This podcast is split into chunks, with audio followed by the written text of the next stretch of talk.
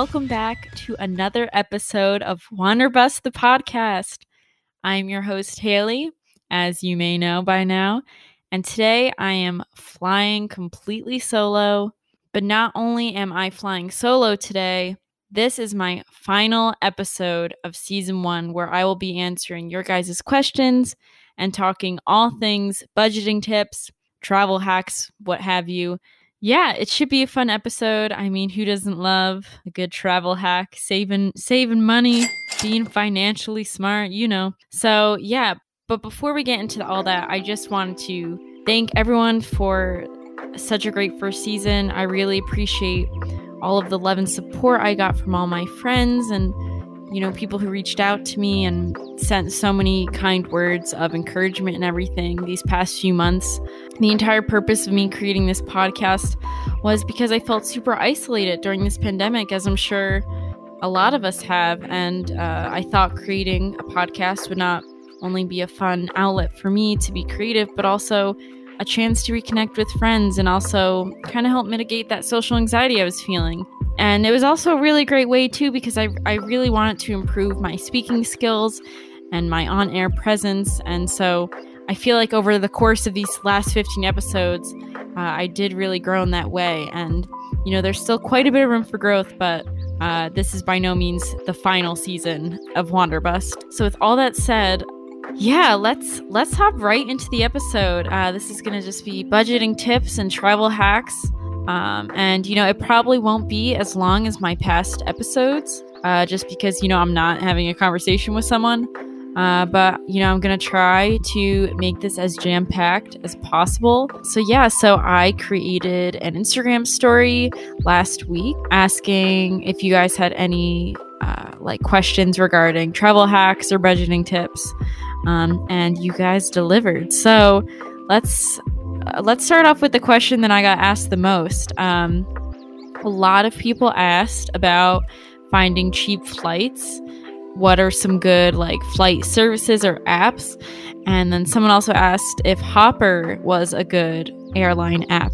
So yeah, so let's let's talk about that. So for me personally, uh, for finding cheap flights, I have always had so much luck on the app Skyscanner. You've probably heard of it if you are an avid traveler, um, this is like the holy grail of just cheap ass flights. Um, this is an app where you just you plug in the dates, you plug in the cities, and it helps you find the cheapest flights possible. You can you can put in specific dates, but I think you can also do an option where it's like, oh, I'm flexible. So it'll it'll try to find the cheapest dates that you could fly. And I've I've used this app for pretty much every flight besides like the first time I ever flew because I didn't know about it.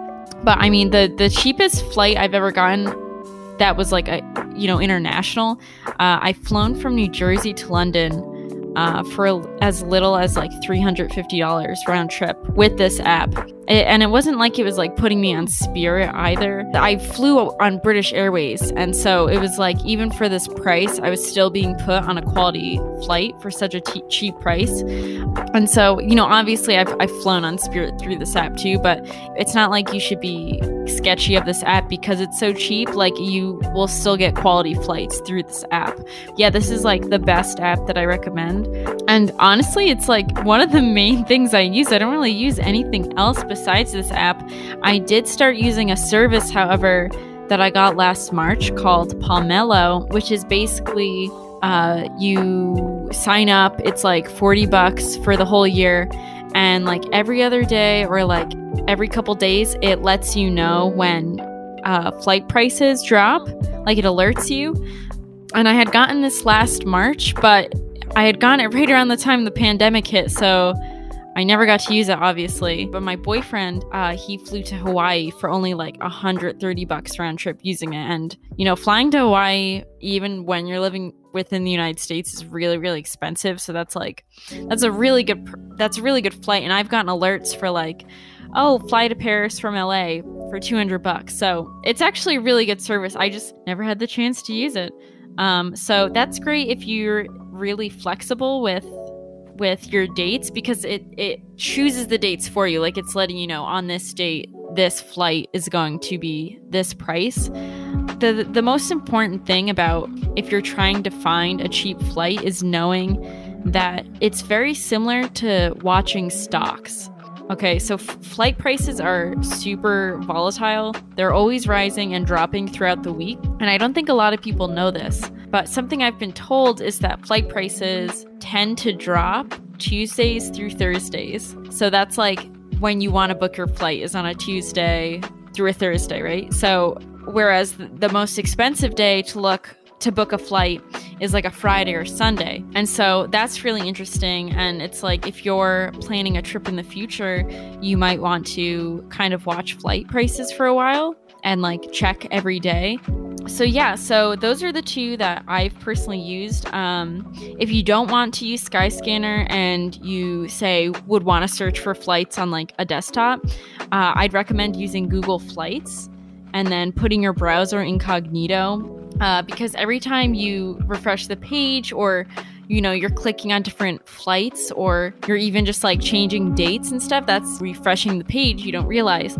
Prices are going to go up unfortunately because companies are like tracking you with cookies and whatnot. I don't really know the specifics of how it works but uh, they're taking your data they're realizing you're looking for flights so they know they can rip people off um, and, you know, I think this has to definitely do with like the negative stigma that only like the upper class and wealthy can travel, and that travel is like a luxury. So they can like get away with raising their flight prices really high because people just think that's normal. Um, but in reality, it's like if you're smart about your research and you're watching flight prices, you can make a really affordable trip without breaking the bank. And especially because uh, I mentioned before how flight prices are super volatile, if you're watching flights throughout the week, make sure you're, you know, putting your browser incognito because watching every day, they're gonna, they're probably gonna get pretty high. Uh, you're probably just gonna see a rise in prices. Uh, maybe not even a drop. So yeah, those are my those are my biggest tips. Someone had mentioned the app Hopper, asking if that was a good app. So I have never used it personally to book a flight i i actually have it on my phone um, that's like another app where you need to be flexible it's an app that basically chooses the dates for you you just type in like what cities you're interested in. It alerts you when like there's really really good deals and then it gives you trip options. So it'll be like so if you're like wanting to go to paris it'll be like well you could go to paris from march 3rd to march 13th and that'll only be $200 blah blah blah. Or like there will be another option for different dates. Um, so that's cool if you got a lot of time on your hands. That's i've heard it's a good app. My one friend actually traveled to paris from speaking of paris traveled to paris from california for $200 round trip which is like ridiculously cheap that's like me flying home from la to new jersey would be that much probably um, so that's like crazy so that is a great app i also recommend that app and I mean, yeah, like just speaking on the fact of how flights there's like a negative stigma. I I personally have never flown somewhere for more than $400 besides my very first flight. Um, and that's because I wasn't aware. I, I didn't know that travel could be this cheap. Um, I think even when I went on my first flight, I didn't realize how cheap flights truly are. And so when I booked my first flight to Paris, uh, I think it was around like $600. And it's funny because I remember telling my one friend uh, that I had booked my flight for $600 and he was like, wow, that's that's really cheap. My flight to Italy was 1200 bucks. And that is just absurd. Like you should never pay more than a $1,000 for a plane ticket to somewhere in Europe. Maybe if you're going to Asia or somewhere that's across the world, that would make a little more sense. $1,200 to go to Italy, you are being scammed. Like your entire trip could easily be $1,200 if you budgeted accordingly. But instead, this friend of mine spent $1,200 on just the flight alone. So, yeah, do not fall for that, folks yeah, something something to be noted too about prices that look that high. Uh, I've found that smaller airports are going to cost a lot more than huge airports in big cities, and this is because smaller airports don't have as many planes flying in and out of them, so they're gonna like cost more money. For example, the city of London, they have like a huge international airport, so flying there can actually be relatively cheap. But if, say, you wanted to fly to like a small city in Spain, like let's say Seville, it's probably going to be a lot more money to fly straight to Seville, Seville than it is to fly to London, simply because Seville has such a small airport and is such a small city in comparison. So, another really great way to avoid high prices if you do want to fly to smaller cities is to add a layover to your flight. Don't make it nonstop. You can actually do this through Skyscanner. I'm pretty sure you can do this through Google Flights too. But what you can do is you can make a stop for a big city like London. So, like if you are going to Seville, make it so there's a stop and you're stopping in London for like five hours, or you could do less, but like see if there's a layover in London and do that first. And not only is adding a stop to your your flight path going to decrease the price, but doing it through a big airport is going to decrease it even more. So, I mean, it is it is mildly inconvenient for sure to have to stop and sit at another airport for several hours obviously, but I mean, if it's knocking a few hundred bucks off your flight, I think I think it's worth it. It's something I've done in the past when I flew home from Paris. I had a layover in Canada and that knocked a lot of money off. It all depends on how you want to spend your money. The more time and research you dedicate towards a trip, the better chances are that you're going to save a lot of money. So it's kind of like it's kind of like an exchange. You're exchanging time for money a little bit. So yeah, so that is all I have for the several flight questions that I got. And I think when you're looking at a trip, flights are generally considered the most expensive part of the trip next to like hotel costs. But I think when yeah, you do your research, I sound like a broken record at this point, but yeah, when you when you really focus on trying to find a good flight and you're like paying attention to those increases in prices and when it drops, um, I think you can really save yourself a lot of money. And speaking of hotels, let's let's move into some of the questions that I got about hotels because again, that's that's one of the most expensive parts of a trip, but there are so similar to all the flight tips, there are so many tips and ways to avoid heavy prices for a hotel. Drop in drop in all that coin just for a place to sleep. So when we're when we're looking at places to sleep, we've got we've got Airbnbs, we've got hotels, we've got hostels. Now let's figure out like let's decide what how what do we pick? Where do we stay? So if you're in the United States, I would say it's it's like 50-50 with hotels and Airbnbs because unfortunately Airbnbs in the US for some reason have gone up substantially and are pretty expensive. Uh, what with like all the extra fees that are added on, I think I think Airbnbs generally are cheaper everywhere else.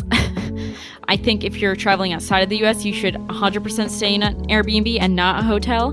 But if you're in the US, let's just talk about the US first. I would first of all check an area, see what your options are for Airbnb. If it's too expensive, possibly considering a hotel. I I did a road trip to Utah uh, last summer, and we had found that hotels were actually cheaper in that area, weirdly enough. We just stayed at like a three star hotel. And fun fact about hotels here's some travel hacks for you. Did you know you can actually negotiate the price of your room? So if you call ahead of time, uh, you can actually ask if there's a way that you can lower the cost of the hotel room or if there's a room that's going for a lower rate. This only works uh, during an off travel season. So if you're going to Colorado in the wintertime when everyone goes to ski, probably all the rooms are going to be filled and the hotels aren't going to want to negotiate with you because they don't really need you to stay there kind of thing. However, if you go off season when the hotels really need to book rooms and you call ahead and you're trying to haggle the price, they depending who's talking to you on the phone, they could lower the price for you.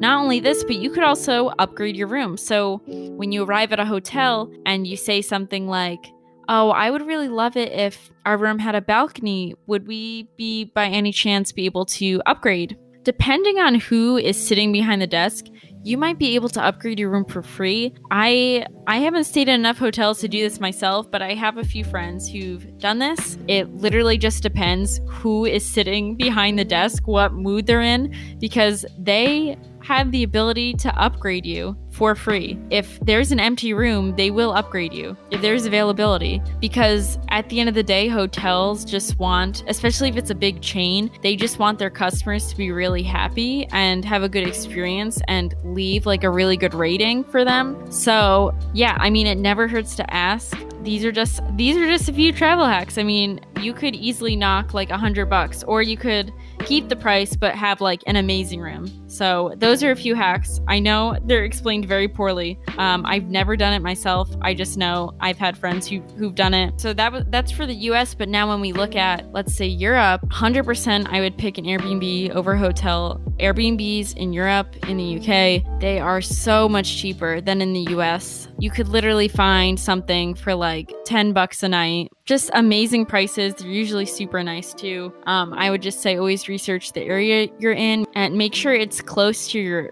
it's close to the city you're in. Sometimes Airbnbs can be tricky and they can be like not in the city but 30 minutes outside of the city and then you have to worry about that extra travel. That has happened to me before, so that's something to keep in mind. Let's look at hostels for a second. Hostels are what is a hostel? So a hostel is a shared living space. You are basically sleeping in a room with other people, all on twin beds. Um, and you get lockers to put your stuff in. You know, women can request an all women room, men can request an all men room, and they also have mixed. Hostels are super cheap. They're upwards of like 10 bucks a night. Maybe some, some of them are under 10 bucks a night. They're a really great way to meet people. And yeah, this is a really good option for people to stay in if you're traveling solo.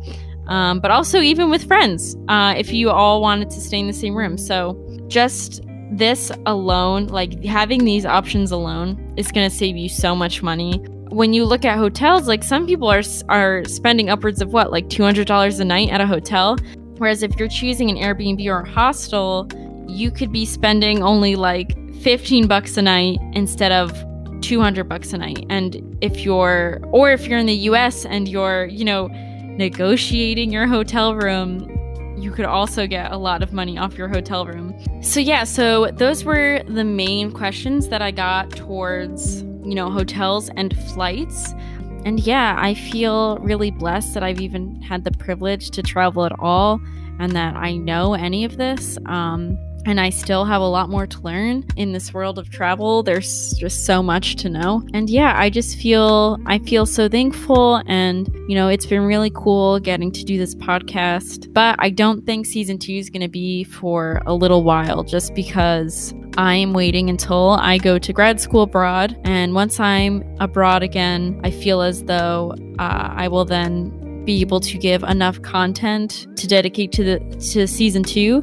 Um, and also i feel like it's going to be really cool because by the time i'm in grad school and you know doing a season two uh, i'll kind of get to see the growth between the two seasons. Thank you so much again everyone. Um, I hope this was helpful, and I hope that, well, with the vaccination coming out, uh, travel will be more plausible uh, in the next several months. And I hope that in some ways this podcast was able to help anyone in learning about a new place or just hearing some fun stories. And I hope the people that came on had a great time too. Uh, so, yeah, so this was Wanderbust the podcast. Thanks for tuning in. If you've been listening since episode one, I love you so much. Um, that is so cool to me. Even if even if I had only like ten fans, um, that would just be like the coolest thing in the world. That even just ten people are like dedicating their time to listen to me talk uh, for like an hour and a half every week. So that's really cool. Thank you so much again, everyone. And I'm gonna I'm gonna play us out